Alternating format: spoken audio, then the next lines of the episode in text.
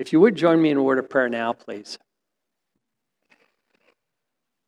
Dear Heavenly Father, we come to you humbled, humbled at the power, the power that you have, and yet humbled too at the love, the love that you love us with. That you love us no matter where we are, no matter what's going on in our lives. We can still turn to you because that love is open and full. Lord, we pray for the Kenya group as they come back, that they might come back safely and healthy, that they uh, might be rejoicing for the work they've seen you do. Lord, we're about to open your word. We're about to hear some things that uh, sometimes are comfortable and sometimes are uncomfortable. But Lord, uh, we ask that the Holy Spirit be the guide here, that the words that are heard and seen passages that are reviewed are all from you. That the folks that are here, including me, that we might hear your still small voice lead us. Lead us in love and understanding. We ask all this in your Son, Jesus Christ's name. Amen. This morning, it's going to be a little bit different than Pastor Blake's normal um, message. We're going to have a topical message. And as you guys probably gathered, it's on marriage. If you look at the back of your bulletins, it's got the, the title of the lesson. But um, we're going to be looking at tons of verses. So there's going to be a little bit of a wild ride in, in that respect. But what's going to happen this morning, hopefully, is that we hear a little bit more about how the Holy Spirit works and is working today in the church and in our bodies. Believe it or not, marriage and families are under attack today. If you happen to look at the news, it's happening all over the place. And sometimes it's disheartening because some, of the statistics are actually mind blowing. Uh, for example, 50% of all marriages in America end in divorce. The statistics are not any different inside the church's walls. That's a mind blowing number for me. And also, the families being destroyed in some ways. Uh, there was a recent Pew survey came out a couple of weeks ago that says 23% of U.S. Uh, U.S. children under 18 live with one parent and no other adult. That's compared to 7% in the other countries that they surveyed. And the numbers among professing Christians is about the same in this country. So, really, what's happened? What's going on? Well, long time ago, I scratched my head over this subject, and the Holy Spirit led me to look at some things. And what I finally came as a conclusion, and this was a conclusion in my life too, is that mankind's forgotten who created marriage. We think that marriage is some sort of societal construct. It's an arbitrary thing that was developed just because it's a great way of taking care of kids. It's not. Marriage was constructed by God, and we're going to see that. But we as Christians, throughout history, we've been faced with the incursion into God's creation and it confronted us with a decision a decision what to do with that incursion.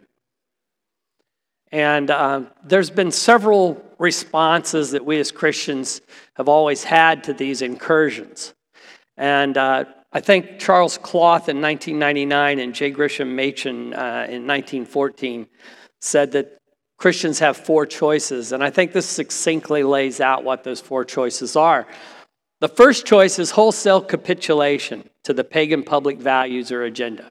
So, whatever the, the pagan world has decided to do, whatever Satan's out there playing around with, we just say, we surrender, whatever's going to happen is going to happen, and we don't need to worry about it.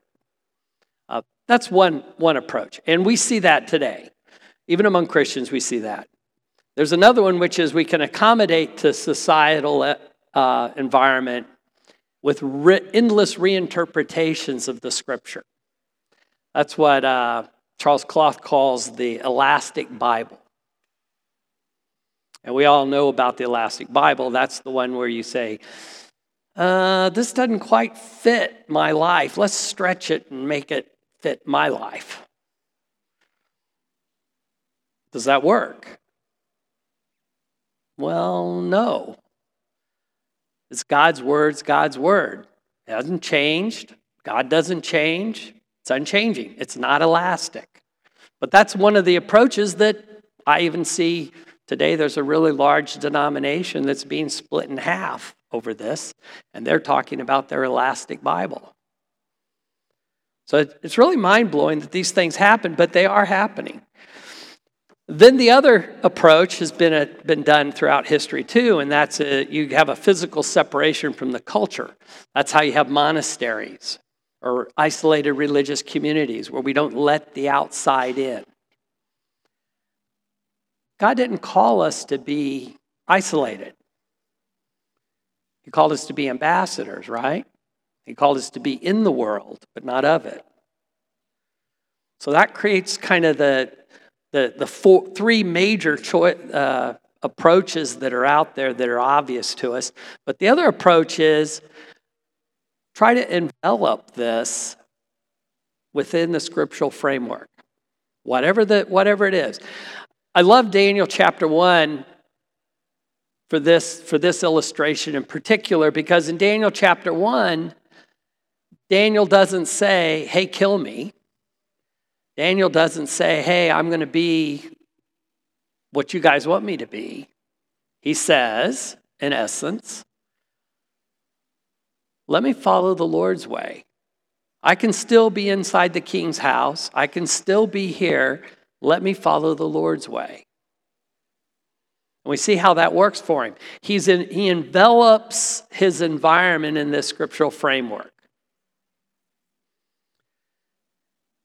It's clearly stated in another way in Romans 12, 2. Do, be, do not be conformed to this world, but be transformed by the renewal of your mind, that by testing you may discern what is the will of God, what is the good and acceptable and perfect. What is good and acceptable and perfect. The battle we see out here today in marriage is the battle in the mind. It's a physical battle too, but it's also a battle of the spirit. And it's a battle of the mind and the spirit. I've been teaching on Christian marriage for over 30 years. All right. The other side. Okay. Does that work better? Okay. Left or right, it doesn't. Anyway, I've been teaching in Christian uh, marriage for about 30 years. Marvina and I have uh, led classes in marriage for uh, almost that long. Um, but I've got a few short words that I want to share with you this morning concerning this subject in particular and in general. Um, I will tell you seriously at the outset that I cannot spend the next two hours that I've got to discuss this with you in such a way that I can give you such a comprehensive answer to all your questions. Uh, the truth of the matter is, is I'm still on this journey too. Just like most of us, you know, we're still on this journey with God, right? Well, I'm also on this journey with Marvina. We're still taking steps every day. We're still learning about each other. We're still having new things occur in our lives. So I haven't reached what I would tell you is the pinnacle of all knowledge. It's, it's not there. What I am going to do is I'm going to share with you some things that, that God tells us specifically about marriage and also give you a little bit of insight into some things that I've discovered through my own Bible studies over the years. And, and one of them is first, we have to figure out that God created us. A lot of folks don't recognize that necessarily, but God created us. I know the world outside the building doesn't seem to think so, but God created us. God created us as man and woman. In Genesis 2:18, the Lord said, "It is not good that man should be alone. I will make him a, a helpmeet." That's a partner. A partner for worship, for service, for family, for community, for life. But he says a whole bunch of other things about it too. Well, let's look at Genesis 2:24 and we'll start there and start expanding out of that. In Genesis 2:24, Therefore shall a man leave his father and mother, and shall cleave unto his wife, and they shall be one flesh. I don't know about you, but this word cleave is fascinating to me. I don't know what, what he really means by this. Now, please forgive me, those of you that are Hebrew scholars. Uh, the Hebrew word is dabek. Now, if I mispronounce it, so be it. But uh, Dabek. Dabek is a very bizarre word because cleave sounds like one thing or join sounds like one thing. Those are the English word interpretations of this Dabek. But Dabek is to be bound, glued together, and inseparable. Wow. Glued together and inseparable. If you do a word study on this word in particular, you start discovering that it's found in other places in the Bible. It's not just here. Uh, there's several other places in the Old Testament Dabek is found, and I'm going to just hit one other verse uh, in the Old Testament, and it's Deuteronomy 13:4. It says, "You shall walk after the Lord your God and fear Him, and keep His commandments and obey His voice. You shall serve Him and cleave unto Him." Wait a minute. We're to cleave to God and we're to cleave to our spouse. Is that the same? It's the same word. I can't tell you it's the same because things are different between spouses and between us and God, but it's the same word. It's to be joined and inseparable. I certainly want to be joined and inseparable with God. Amen. I would hope we all want to be joined and inseparable to God, cleaved to God. And there's sometimes I'm not sure I want to be joined and inseparable with my wife. I mean, it, seriously, there's, there's times I'm not all that happy about it. And what I discovered, though, too, is there are times that I wasn't all that happy about being cleaved and un, joined and inseparable with God, too. Because there's sometimes I like to do stuff that God's not all that happy about. And He's more than happy to tell me about it. I'm not trying to tell you that Marvina is equal to God. I'm just trying to tell you that the word that talks about how we're to be joined together is the same word. And if, and if you really don't understand it that way, we can go start talking about the Greek translations. So let's look at what Jesus says when he quotes Genesis 2:24. In Matthew uh, 19 5, he said, and said, For this cause shall a man leave his father and shall cleave to his wife, and they twain shall be one flesh. Okay. And then Matthew and Mark 10 7, For this cause shall a man leave his father and mother and cleave to his wife. The Greek word there is multiple words. It's pro kleho. And it again is closely glued, is the best way of translating it in English, closely glued. So even Jesus quotes it, and he quotes it using the same type of word. He doesn't quote it with some word like put together or some other word. He uses the word that's the same type of uh, definition. And the same word is used again in uh, Acts 11 23. Who, when he came, and had seen the grace of God was glad, exhorted them all that with purpose of heart they would cleave unto the Lord. Here we are, that same word. So, what, what are we talking about here? Why, why this imagery? Why is all that going on? I can't tell you that I know the mind of God, but I can tell you that He's given us scripture that tells us about His mind. And in Genesis 1:23, so God created man in his own, own image. In the image of God he created him, male and female he created them.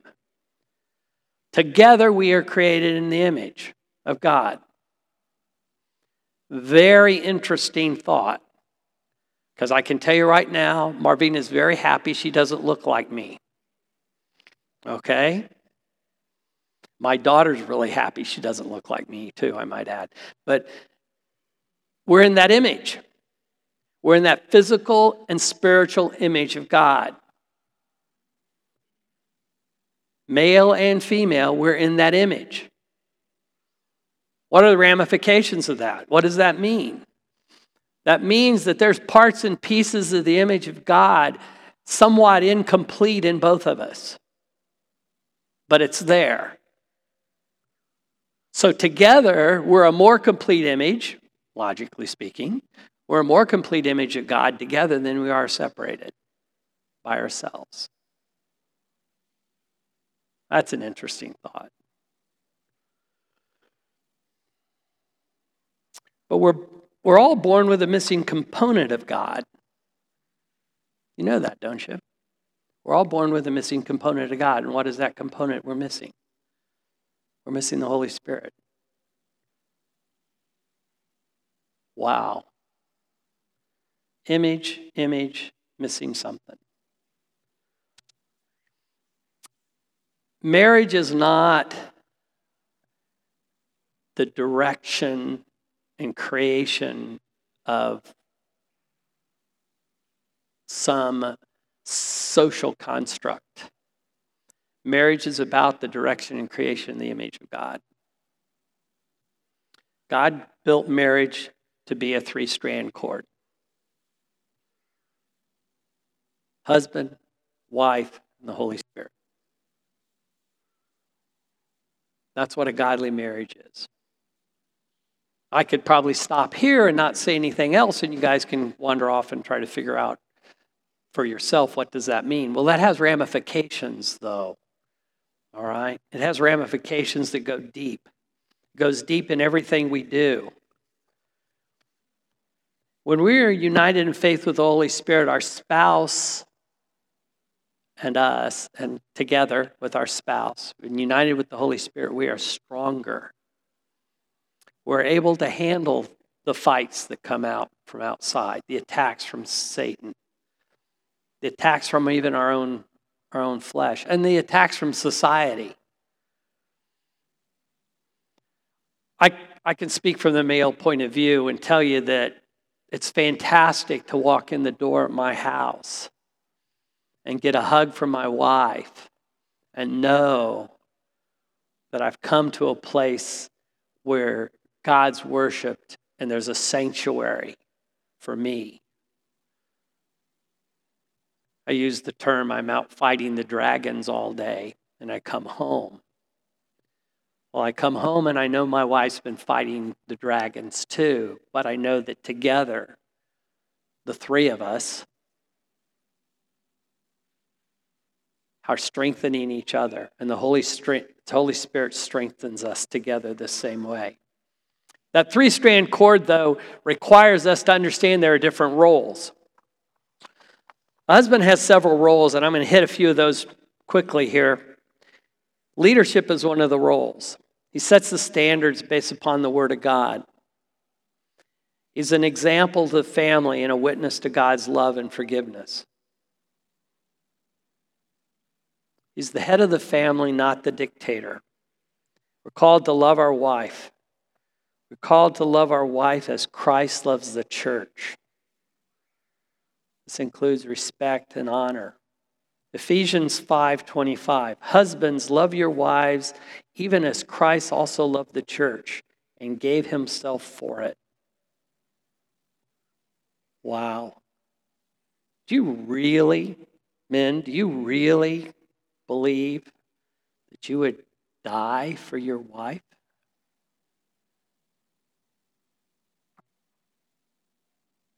I've seen on TV and in the movies where somebody said, Well, I just want to kill my wife. But that's not, that's not what's said here. Will you really give everything for your wife? Will you give your life?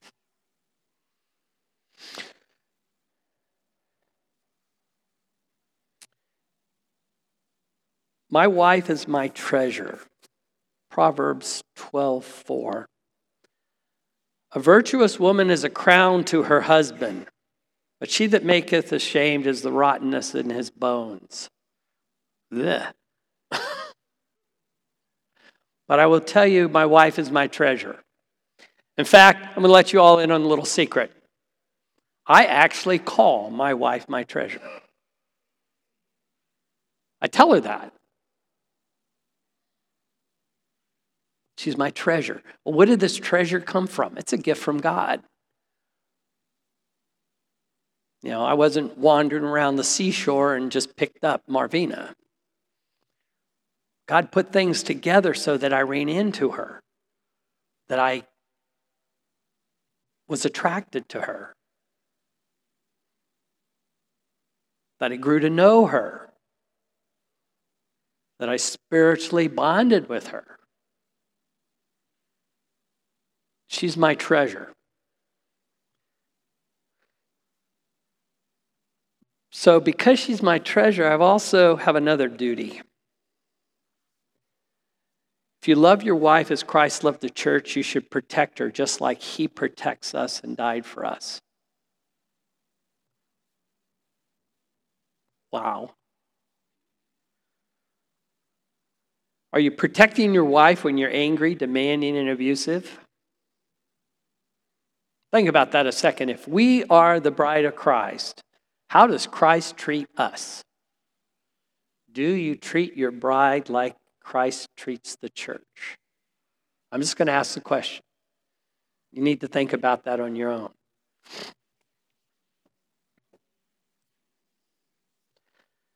We're called to treat our wife with patience, encouragement, love, forgiveness. Seek their hearts, pray for prayers that unify. Christ loved us so much, he even sent us a comforter. Do we comfort our bride? So that we're not spending the whole time on, on the men, let's talk a little bit about the women too. God created women to walk beside their husband. In Ephesians 5:33, nevertheless, let every one of you in particular so love his wife even as himself, and the wife see that she reverence her husband. She's supposed to respect him. I know there are a lot of times I honestly got to tell you, I'm not sure I deserve respect.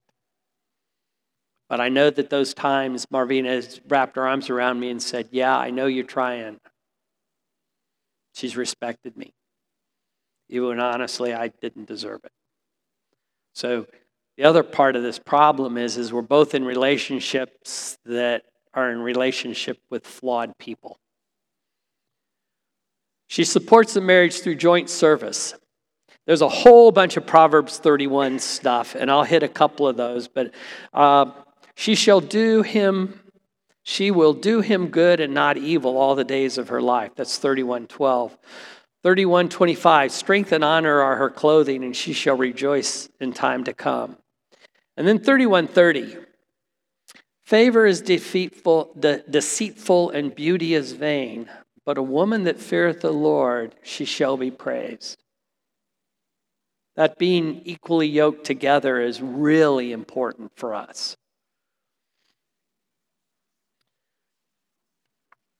Then the third component is the Holy Spirit. God's comfort to the believer. He unites the marriage by bathing it in Christ's love and it enables love. The model for love is not something I invented. The model for love is found here in the Bible, in the scripture. The model for love God gives us. God gives us the capacity for love because He loved us first. That capacity for love in a marriage is really, really hard. Needs to be dipped into, nurtured, grown. And that capacity for love, I can tell you, in my, in my marriage comes from only one source, and that's the Holy Spirit. Galatians 5 22 through 23, but the fruit of this, the Spirit is love, joy, peace, long suffering, gentleness, goodness, faith, meekness, temperance. Against such there is no law. When I God's, when I seek God's face personally, I find forgiveness. When I seek God's face personally, I find mercy. I find grace. I find respect. I find gratitude. I find love when I seek God's face. When I seek God's face, and it's a relationship issue I have with Marvina, I go to seek God's face first. I know it's hard. It's hard when you're in those escalators that take you down into the ugly places of fights and anger. But what stops me hopping on those escalators that just take me down to the basement of my life is seeking God's face. So, a challenge for everybody here who's married to, to seek God's face. But guess what? That's a challenge for everybody anyway, to seek God's face. What does the strong marriage team look like? You look at it and you see God's love, you see Christ's love for the church, you see our love for our spouse, and you see the love for Christ as well. Respect your differences, honor each other from the heart of Christ and the gift of the Holy Spirit within you. All this comes out of the gifts from the Holy Spirit. Communications with each other. I, I got to tell you, God communicates with us, and we communicate with God through prayer. I'm not saying pray to your spouse. What I'm saying is you got to talk to him. I find the more I talk to God, the more He talks to me, the more I have a relationship. Well, the same works for your spouse. The more you talk with your spouse, the more you have a relationship. And I mean talk to them and with them, not at them. All right? And I would tell you too, know your holy, know your spiritual gifts. Know the, know the gifts of the Holy Spirit.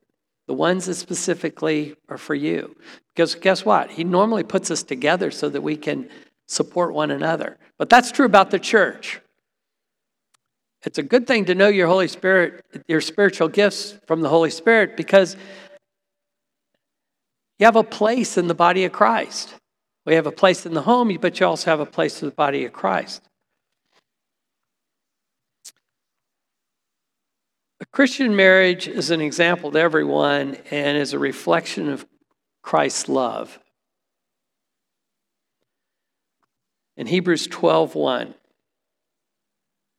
Wherefore, seeing we are also encompassed about with so great a cloud of witnesses, let us lay aside every weight and the sin which doth easily beset us, and let us run with patience the race that is set before us.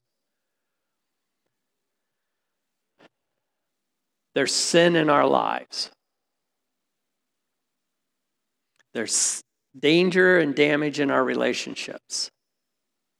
But there are a lot of people watching us. There are a lot of people watching us as Christians. Can you set aside that sin? Can you set aside that damage? Can you ask for forgiveness for that? And continue to run the race that God's laid out for you. He's laid one out for all of us. He's laid one out for me. He's laid one out for you. There is a race. We are in a race. And it involves God's plan for our lives, but it also involves our brothers and sisters and spouses because we're to run this race together. Lay aside the sin, lay aside the blame, lay aside the anger that's in your life, and step out and run the race and run a strong race. Join me in prayer, please. Heavenly Father, we come to you, come to you humbled, humbled that you put together marriage, humbled that you put together the family. Lord, you knew from the very beginning that we needed you. And you knew from the very beginning that we needed each other. That we're not islands. They're not, we're not people just awash going to and fro in the ocean. That we need an anchor. Thank you for providing that anchor. Lord, I just ask that you would uh, Help us to run the race. Help us to know that you've forgiven our sins. Help us to set aside that sin and help us to move forward as brothers and sisters and lovers of your Son. Thank you for loving us. We ask all this in your Son, Jesus Christ's name. Amen.